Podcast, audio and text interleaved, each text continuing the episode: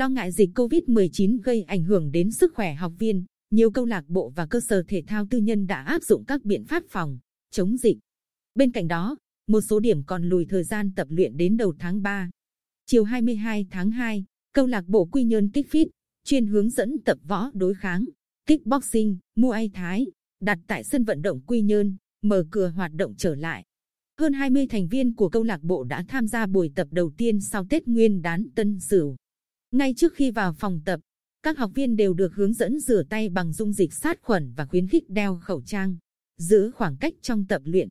Tại chiếc bàn kê cạnh cửa ra vào có chai đựng dung dịch sát khuẩn, khẩu trang y tế cùng bảng thông báo quy định phòng chống dịch Covid mười chín của câu lạc bộ.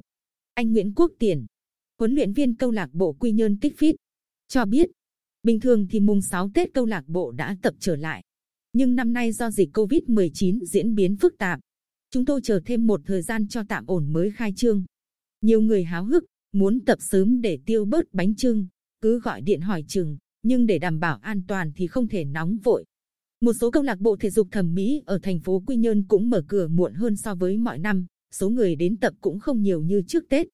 Điều này được các chủ câu lạc bộ lý giải là do còn không khí xuân, nhiều người vẫn giữ thói quen thăm thú bà con bạn bè nên chưa nối lại nhịp sống bình thường.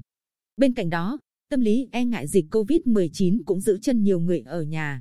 Chị Nguyễn Thị Ngọc Bích, ở phường Quang Trung, thành phố Quy Nhơn, chia sẻ, dịp Tết lượng người làm ăn xa, sinh viên từ các tỉnh thành khác trở về khá nhiều nên tiềm ẩn nguy cơ lây lan dịch.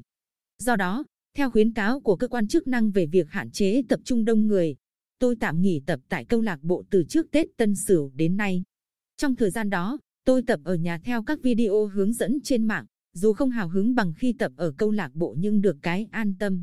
Với những nơi thu hút đông đảo thanh thiếu nhi tập luyện, công tác phòng chống dịch Covid mười chín được chú trọng hơn. Các trung tâm bóng đá cộng đồng như quy i ét Việt Football Academy, số là câu lạc bộ cờ vua Tiches đều ra thông báo cho học viên nghỉ đến hết tháng hai năm hai nghìn không trăm hai mươi mốt. Ông Nguyễn Thành Nhân, huấn luyện viên trung tâm bóng đá cộng đồng quy i ét cho biết, sân bóng của chúng tôi nằm trong trường xê đê Kỹ thuật Công nghệ Quy Nhơn nên công tác phòng chống dịch Covid mười chín được quan tâm đặc biệt hơn những sân khác. Ngoài việc cho học viên nghỉ đến hết tháng hai, chúng tôi cũng không tổ chức các trận bóng đá giao hữu của những đội bóng phong trào như trước đây. Chỉ khi tình hình dịch bệnh cơ bản được kiểm soát, có quyết định của cơ quan chức năng, sân bóng mới hoạt động trở lại bình thường. Ở các sân bóng đá cỏ nhân tạo, số đội đến chơi bóng chưa nhiều như trước. Thông tin về giờ còn trống thường xuyên được các chủ sân đăng tải trên Facebook để các đội biết, tiện liên hệ đặt sân. Một số sân bóng như cụm sân của bộ xê hát quy ét tỉnh còn được trang bị máy đo thân nhiệt, kiểm tra tất cả những người vào sân. Đây là việc làm được đơn vị này triển khai từ nhiều tháng qua, khi dịch Covid mười chín bắt đầu xuất hiện tại Việt Nam. Không quá căng thẳng như đợt giãn cách xã hội để phòng chống Covid mười chín trong năm hai nghìn không trăm hai mươi.